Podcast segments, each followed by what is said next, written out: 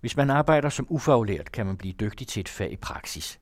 Man kan opnå realkompetence, som det hedder. Men hvordan kan man måle de kompetencer, så man kan gå fra ufaglært til faglært på rekordtid, som det projekt hedder, som professor Bjarne Valgren fra Aarhus Universitet fortæller om i udsendelsen her. Du har været med i et forskningsprojekt, der handler om, hvordan man kan komme fra ufaglært til øh, faglært. Kunne du prøve at fortælle noget om projektet? Projektet er et stort projekt, som du siger, drejer sig om, om at uddanne ufaglærte til faglært niveau. Og øh, det, der er en af pointerne, det er, at øh, projektet hedder på rekordtid, og det vil sige, at vi prøver at finde en måde, således at man i størst mulig udstrækning bruger de kompetencer, som de ufaglærte har, med henblik på at videreudvikle dem altså til et faglært niveau. Og det skal gøres så præcist, men samtidig også så hurtigt og effektivt som overhovedet muligt. Det er sådan hovedessensen i øh, projektet. Og I taler om real kompetence. Hvad er det? Real kompetence er jo den kompetence, som øh, et hvilket som helst menneske har i forhold til en konkret situation. Altså vi kan rigtig meget, og i den aktuelle situation, der drejer det sig om de ufaglærte, som har en ganske omfattende kompetence inden for det her område, vi nu taler om. Det kan være frisører, det kan være rengøringsteknikere, det kan være kokke, altså det kan være smede, det kan være inden for kontorområdet, men det korte og lange er, at man har en række kompetencer, en række reelle kompetencer, som man ikke har papir på, men som netop når det er reelle kompetencer, er reelle eller reale. Og hvad er det så, I har gjort i undersøgelsen? Vi har gjort forskellige ting, og en af de væsentlige ting, det er jo, at vi har arbejdet med, hvordan får man målt og beskrevet de reelle kompetencer bedst muligt. Fordi pointen er jo, som jeg sagde, at øh, de reelle kompetencer, som man har, bruger man så til at øh, bygge videre på i forbindelse med en videre uddannelse, således at man når det faglærte niveau. Så spørgsmålet er, hvad kan man egentlig på nuværende tidspunkt, og hvor meget mangler man, og hvordan kan man bruge det, som man kan bedst muligt. Men for at kunne svare på de spørgsmål, er nødt til at stille det her spørgsmål, jamen, hvordan måler man overhovedet, hvad folk kan? Og hvis du har arbejdet og ufaglært i en længere periode inden for rengøring, hvor meget kan man så, og hvor meget skal man have derudover? Hvis du har arbejdet som øh, ufaglært inden for et område som gastronomi, jamen hvordan måler man så, øh, hvad man kan, altså således at man kan tilrettelægge et program. Det øh, lyder som noget meget enkelt og meget nemt, men faktisk er det ganske svært, fordi det er meget vanskeligt at måle kompetencer. Kunne du prøve at give et eksempel på, hvad det er, man skal kunne, og hvordan man måler det? Det, man skal kunne, det er jo sådan set meget klart, for det er jo beskrevet i bekendtgørelserne. Altså, lad os tage et eksempel inden fra gastronomi eller kok. Jamen, der er 21 kompetencer, som er velbeskrevne i bekendtgørelsen. Det er det, man skal kunne for at blive faglært kok. Det spænder vidt, altså lige fra at kunne forholde sig til udvælgelse af råvarer, til fremstilling, til servering. Der er en, en række forskellige kompetencer. Spørgsmålet er så, hvilke af dem har den pågældende, og hvordan måler man det? Og netop kompetence er jo meget interessant, fordi kompetence er jo ikke et spørgsmål om viden. Det er altså ikke et spørgsmål om know that, altså kan du svare på en række spørgsmål. Nej, kompetence er jo know how, altså hvordan man gør det. Og derfor kan man jo principielt kun måle kompetencer ved at bede folk om at udføre de ting, som der skal udføres. Det vil sige, kan man gøre det, som man forventer af en faglært kok? Og hvordan kan man gøre det? Man kan jo ikke øh, gå ud og undersøge deres arbejde, altså hvis ikke man øh, har nogle konkrete metoder til det, og man kan heller ikke på skolen sidde og snakke om det, så, så spørgsmålet er netop, hvordan gør man det? Det er spørgsmålet, hvordan gør man egentlig det i forhold til en kok? Og der udvikler sig forskellige metoder, og som jeg sagde, når, det, når vi taler om 21 forskellige kompetencer, så nogle af dem vil man kunne interviewe og den pågældende om at sige, jamen hvad har du gjort? Altså har du serveret ved, ved større selskaber? Har du anrettet, og hvor meget har du anrettet? Hvor meget har du selvstændigt gjort? Det, det kan man jo interviewe om, hvor længe har du arbejdet, hvilke områder har du arbejdet indenfor?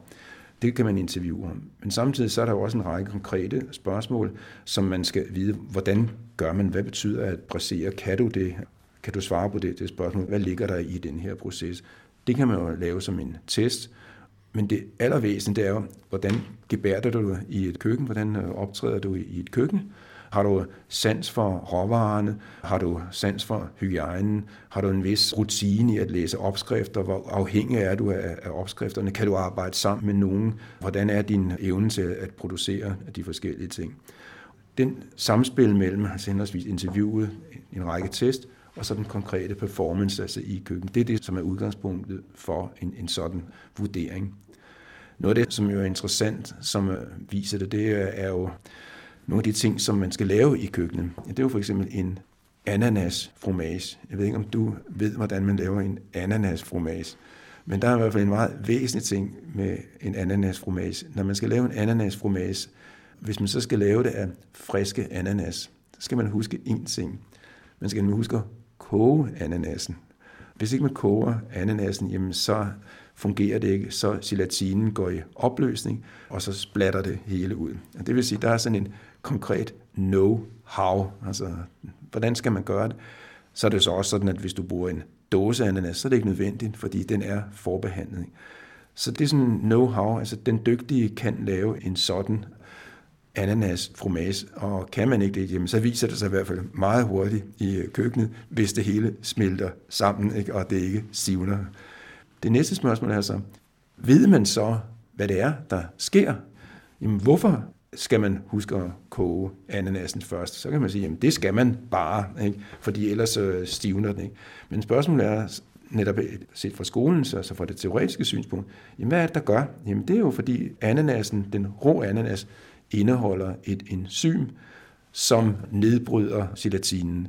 Og det er jo så det, man siger, ja, hvis du skal være faglært, så er det altså ikke nok, du bare kan øh, det her. Du skal også vide, altså du skal også vide, why, altså hvorfor er det, at det sker.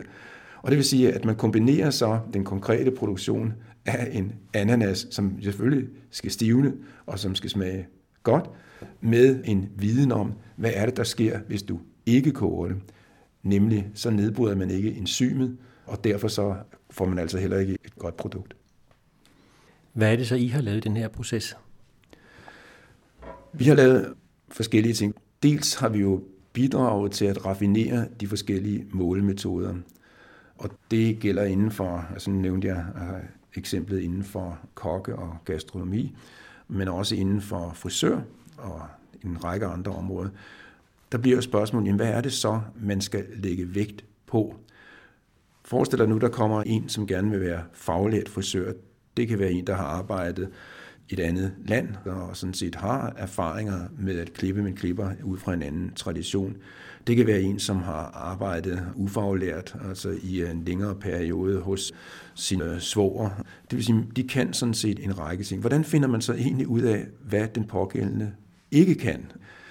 Ja, der har vi altså det samme.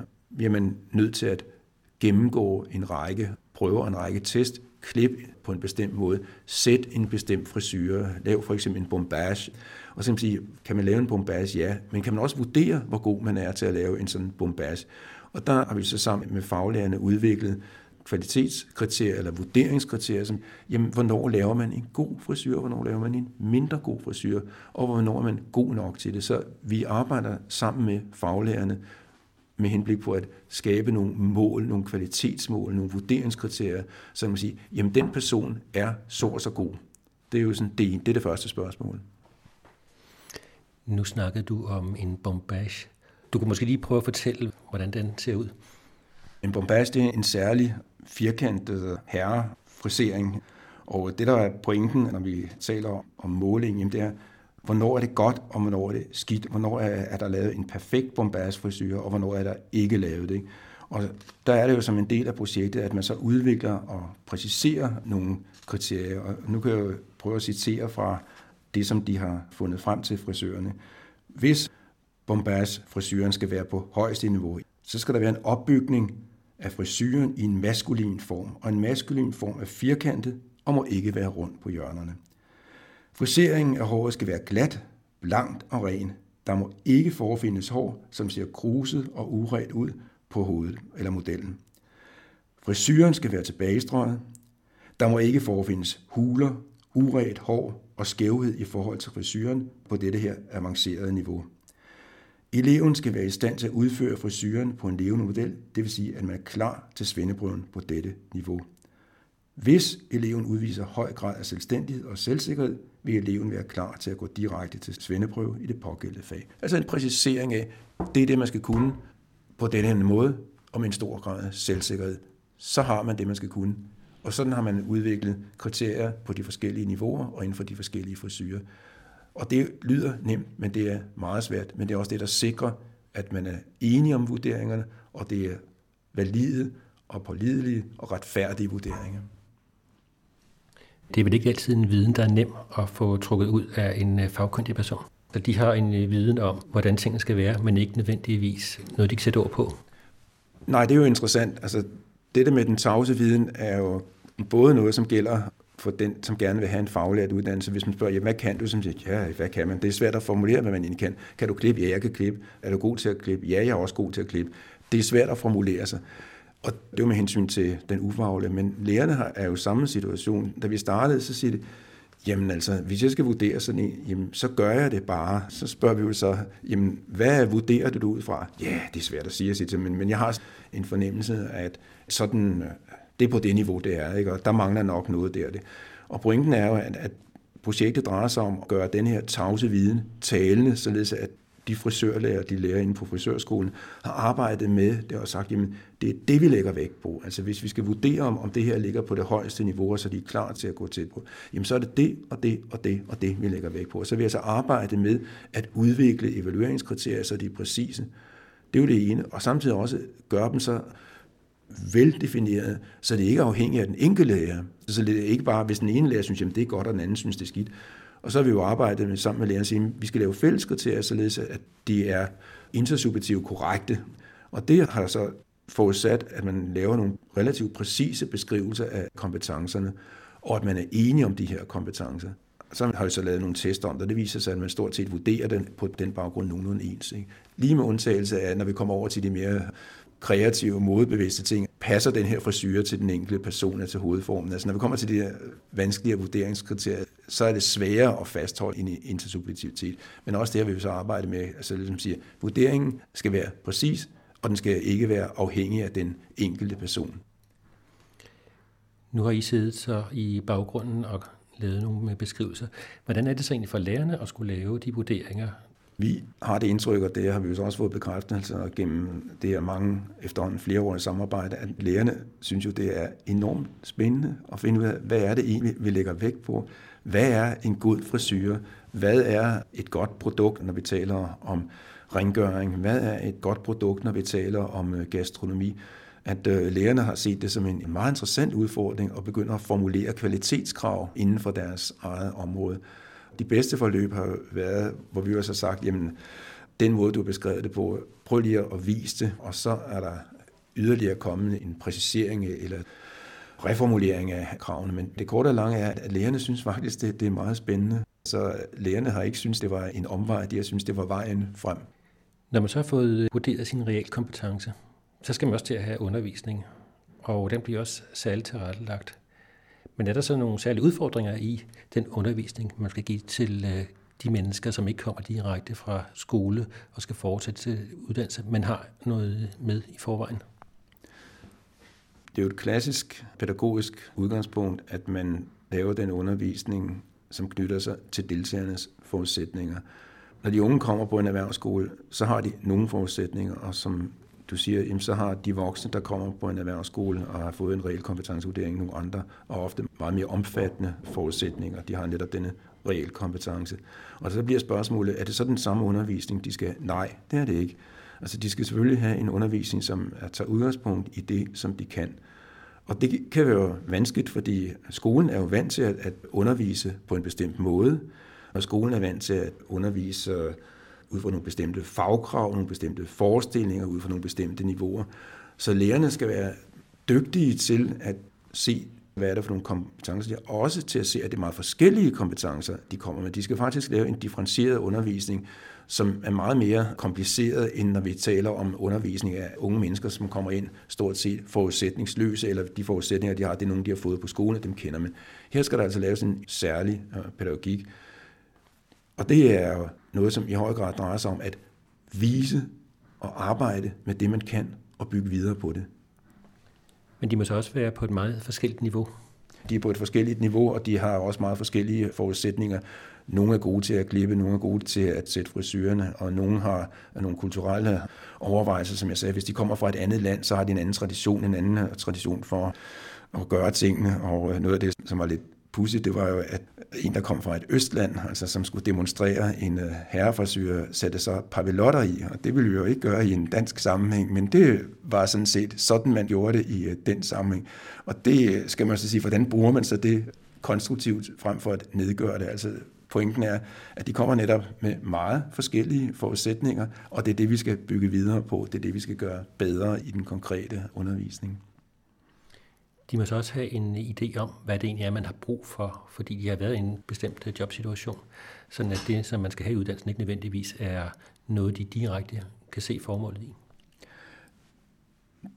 Det er et meget godt spørgsmål, fordi man kan sige, at dem, der kommer, de har en forestilling om, at de gerne vil være faglærte, men de har jo også en forestilling om, at de er ret gode, at øh, de kan jo sådan set noget i forvejen, og øh, sat på spidsen kan de sige, jamen altså, hvis ikke det var, at vi skulle være faglærte, så gik det jo sådan set meget godt. Så der ligger en, en særlig udfordring hos underviserne og på skolerne til at vise, jamen altså, ved at gå her, så bliver du bedre. Ikke alene får du altså et bevis for, at du er faglært frisør eller kok, men du får altså også nogle muligheder for at, at udvikle dig. Du får altså en teoretisk baggrund, du får altså en viden om stil og farver og farvesammensætning, du, hvis vi snakker om frisørerne, eller, eller du får en, en viden om uh, rengøringsmidlernes uh, kemiske sammensætning, og du får en viden om uh, de uh, hygiejniske forhold, der er. Du får altså en, en viden, som kan kvalificere dit arbejde, og det er også indtrykket, at langt de fleste af dem, der har deltaget, de faktisk siger, det vil vi gerne, og det kan vi godt se, det vi får brug for. Nogle gange viser projektet næsten det modsatte af det, vi gerne vil, fordi projektet siger jo, at du skal blive fra ufaglært til faglært på kort tid. Men mange siger, at det her det er så spændende, så vi vil have mere undervisning, Hvad er det hele, fordi øh, vi kan bruge det. Ikke? Så øh, undervisningen, når den tilrettelægges godt, jamen, så giver den rigtig meget, og giver altså også så meget motivation på, at, at det vil man faktisk have mere af. Man kan så også have lært noget, som ikke er så heldigt. Forkert øh, arbejdsstilling for eksempel. Hvad stiller man op med at få aflært? Jamen det er jo fuldstændig rigtigt, og nu nævnte jeg eksemplet før, at på en dansk salon vil man jo altså ikke sætte øh, køler i mandeklipningen, og det må man så lære, altså at man ikke gør.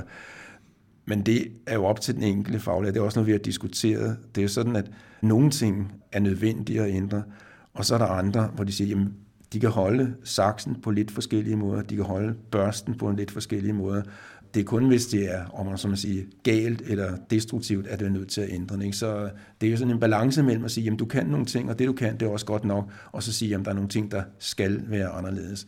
Netop frisørerne er noget af det, som vi siger, at de kan jo mange ting. På skolen lærer man at gøre det på en bestemt måde, men det er ikke nødvendigvis sådan, at du skal starte forfra. Altså, du kan godt klippe på den måde, hvis du holder saksen, selvom du ikke holder saksen vandret, så kan du godt klippe, altså på den måde, at du er ikke nødvendigvis at lave det hele om. Så det er altså en balance mellem at blive bedre, og, og så samtidig altså også acceptere, at man faktisk kan en hel del ting. Men det er også rigtigt, at i nogle tilfælde må man sige, nej, det der, der gør du noget forkert. Deltagerne de har også vurderet deres udbytte af undervisningen. Hvad er det, de har oplevet? Jeg tror, det væsentligste udbytte, som deltagerne har fået af undervisningen, det er to forhold. Det ene er, at de får et bevis på, at de er gode nok, og at øh, det, de har gjort altså gennem længere tid, kan bruges til noget, og de faktisk får papir på det, de bliver faglærte. Det giver en selvtillid, det giver en, en motivation. Forskningen peger på, at self-efficacy eller self-tillid er jo et af de væsentligste forhold, når man vil arbejde, når man vil videreudvikle sig, når man vil være innovativ, hvor man vil være fleksibel. Så det der, at man faktisk får et rygstød som en del af uddannelsen, det er det ene. Det andet er jo, at de får en teoretisk baggrund, de får en forståelse for noget af det, som sker på deres arbejdsplads. Rengøringsteknikerne for eksempel, de ved mere om, hvad det er, der sker. Og en af et meget konkret eksempel, som de vendte tilbage til i vores samtaler med dem, de har tidligere fået at vide, at når de bruger fiberklude, så må de ikke vride kludene. Og det har de så lært. Ikke? Man må ikke vride en fiberklud. Men nu har de fået at vide, hvorfor man ikke må det. Ikke? Fordi fibrene bliver beskadiget ved at vride kluden. Så det er jo sådan et eksempel på, at de gør jo det samme. De vrider ikke kluden, men nu ved de, hvorfor at man ikke skal vride denne her klud. Og sådan kunne man finde en række eksempler, altså hvis vi bliver inden for rengøringsteknikkerne. Hvorfor skal man gøre toilettet rent i en bestemt rækkefølge? Hvorfor skal man lukke låget, inden man trækker ud? Jamen det skal man med henblik på at hindre spredningen af bakterier og øh, den luftcirkulation, der er. Det vil sige, at det ikke bare et spørgsmål om at lære nogle nye rutiner. I virkeligheden kan de jo godt gøre toilettet rent på nøjagtigt den samme måde, men de har en større forståelse for, hvad er det, der sker, og hvorfor skal de gøre de her ting. Hvorfor skal de ikke vride kludene? De skal ikke vride kludene, fordi så ødelægger de fibrene. Så det er altså de to ting. De får en selvtillid, de får et papir på, at de kan, og så får de altså også en forståelse for, hvad det er, de, de gør. I nævner nogle interview, hvor folk de siger, vi har fået en hel masse at vide, vi har en bedre forståelse, men vi gør det samme, som øh, vi hele tiden har gjort. Og det er for eksempel inden for børnepasning. Kan man helt stole på, at de faktisk gør det, som øh, de hele tiden har gjort, når de har så meget større forståelse? Det kommer an på, hvad du mener med at øh, gøre det samme. Altså, man gør jo aldrig det samme, hvis man gør det med en anden forståelse. Men pointen er ved de interview, at inden for en række områder, herunder altså også det sociale og det pædagogiske område, men også, som jeg nu har nævnt flere gange, inden for rengøringsteknikkerne.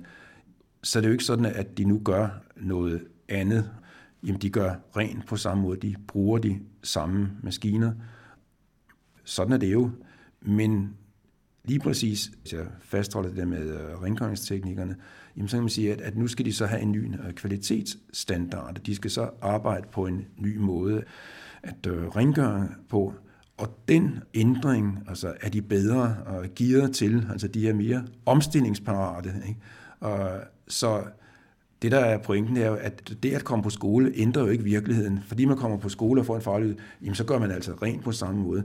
Men i det øjeblik, man får mulighed for at udvikle nogle ting, så er man altså i en situation, hvor man er bedre i stand til at udvikle det. Man er bedre omstillingsparat, man er mere kreativ, man er mere motiveret for at prøve nogle ting, fordi man har den her selvtillid. Man tror på sig selv, og det er forudsætning for at ville noget andet. Men ellers er det jo rigtigt, at uddannelse ændrer jo i den forstand ikke virkeligheden. Der er også nogle ændringer i uddannelsessystemet, der gør, at det er aktuelt at tale om reel kompetence. Man kan sige, at vurderingen af reel kompetence har aldrig været så aktuel nationalt, politisk, uddannelsespolitisk, som det er i dag, og for den sags skulle også internationalt. Hvis vi ser på øh, den nye erhvervsuddannelsesreform, så spiller vurderingen af reel kompetence for de voksne en ganske betydelig rolle. Så det, vi har lavet med måling og præcisering af målingerne, altså vil og bliver også anvendt i øh, den nye måde at øh, vurdere de voksne på med henblik på at give øh, de ufaglærte en faglært uddannelse. Så ja, det er super centralt politisk. Så sagde jeg også, det er også internationalt. Det er jo interessant, at vi har så skrevet nogle artikler. Senest får vi lige publiceret en artikel netop om assessment of prior learning, fordi vi er enige om internationalt, at det her det er meget vigtigt, men der er relativt få erfaringer på, hvordan man laver en præcis assessment, hvordan man laver en præcis måling. Man taler om det, men der er ikke så mange erfaringer, der er ikke så mange beskrivelser af det. Så det at kunne beskrive pædagogiske kompetencer, det at kunne beskrive faglige kompetencer præcist og intersubjektivt, er der stor interesse for, også internationalt. Når I har lavet det her arbejde, så er det kun en modeludvikling og ikke noget, der skal dække hele området? Nej, vi har jo lavet det inden for en, en række områder, altså som er dækkende i den forstand, at det er inden for det sociale og det pædagogiske felt, det er inden for det mere tekniske felt, og det er også inden for handel og service. Så vi har altså lavet arbejde inden for områder, kan man sige, og, og så skal det jo så videreudvikles. Og ude på skolerne er man jo så i gang med at videreudvikle og metoderne til at øh, lave realkompetencevurderinger, som vil blive aktuelt, som sagt, i forbindelse med den øh, nye erhvervsuddannelsesreform. Hvad er det for en metode, I har brugt i det her forskningsprojekt? For at beskrive metoden, plejer jeg at starte et andet sted. Når folk siger, nu har jeg lavet forskning, så øh, tænker man ofte, at så sidder forskeren udenfor og samler en række data, det kan være kvalitative data, altså som interview og observation, eller det kan være kvantitative data gennem en række spørgeskema, og så bearbejder man det, og så laver man så en øh, rapport, og, og den kan så give nogle resultater, noget, noget viden, man kan arbejde videre frem efter. Ikke? Det er jo sådan, vi kender forskning, når eksperterne udtaler sig, så udtaler det så ofte på baggrund af den slags forskning, den slags undersøgelser. Og her gør vi noget helt andet, hvor vi øh, undervejs i øh, projektet melder tilbage til det, som der sker. Og det vil sige, at vi er med i projektet, vi er med til seminarerne, vi er med ude og se, når de øh, bedømmer såvel hos kokkene som øh, hos pædagogerne, og også som rengøringsteknikerne. Og vi melder tilbage til dem, der må sige, hvad gør I så? Hvad er jeres begrundelse for det? Kunne I raffinere det på den måde? Kommentere deres udviklinger, når frisørerne har lavet nogle meget præcise beskrivelser af, hvordan de vurderer de forskellige frisyrer, jamen så kommenterer vi det, også kritiserer det, således at det kan blive bedre og, mere funktionelt. Det vil sige, at vi er med i processen lige fra vi øh, begynder. Vi øh, melder så også tilbage, altså både med hensyn til, hvad vi ser, men også, hvad, hvad findes der af international forskning på området, når vi skal lave reelle kompetencevurderinger. Hvad er der så af danske og øh, internationale erfaringer med hensyn til reelle kompetencevurderinger? Når vi skal lave en, en pædagogik, en undervisning, der tager udgangspunkt i deltagelse erfaring, hvad ved vi så om erfaringspædagogik? Hvad ved vi om undervisning? Som baserer sig på reel kompetence. Det melder vi så tilbage, så gør de det, og så ser vi det, og så spiller vi sammen på den måde. Så vi er altså bogstaveligt talt med, ikke fluen på væggen, men en aktiv deltager undervejs i projektet. Der er en action, altså der er en reaktion, altså der er også en modreaktion, således at vi forbedrer projektet undervejs. Og derfor kan man sige, at rapporten i og for sig ikke det væsentlige. Det er vigtigt nok for andre at kunne se det, men det væsentlige er, at det produkt, der er kommet ud af det, den måde, de nu vurderer det på, har væsentligt højere kvalitet, det er alle enige om, end hvis vi ikke havde været der som forskere. Og det er så aktionsforskning, som øh, vi taler om her? Ja, det er altså den måde, vi har grebet aktionen, aktionsforskning an på. Altså forstået sådan, at vi er med til at skabe den udvikling, der finder sted. Vi er medansvarlige for de øh, produkter, der laves, så vi ikke bare til sidst siger, at nu ved vi det. Nej, vi øh, skaber det, man ved undervejs. Tidligere så var aktionsforskning meget udbredt, og der var også en øh, politisk side af det, at man gerne ville have ens forskning skulle lave nogle ændringer for dem, man lavede undersøgelser med. Er aktionsforskning sådan noget, der har været på tilbagegang og kommet tilbage, eller hvordan stiller det sig i dag? I forbindelse med netop øh, skrivningen af rapporten, så så jeg også øh, lidt på, hvordan opfatter man aktionsforskning, og det rigtige aktionsforskning øh, var nok mere udbredt inden for det, for det sociale og socialpædagogiske felt for en øh, 20-30 år siden. Det findes stadigvæk så, som en, en metode, altså også i, i forbindelse med evalueringsforskningen. Men det er rigtigt, at vi ser det ikke så udtalt. Vores model altså har måske ikke de politiske, undskyld, jeg siger det, de politiske over- og undertoner, som man havde for 30-40 år siden, hvor, man, hvor man gik ud og lavede forskning for de undertrykte, eller nej, altså det er ikke så meget det, vi siger. Vi siger, at, at processen, tilbagemeldingen, vekselvirkningen mellem det teoretiske og, og det praktiske, vekselvirkningen mellem empirien og så den mere systematiske dataindsamling, det er det, der er det væsentlige, det er det, der rykker, og det er vigtigt, at der skabes nogle gode produkter.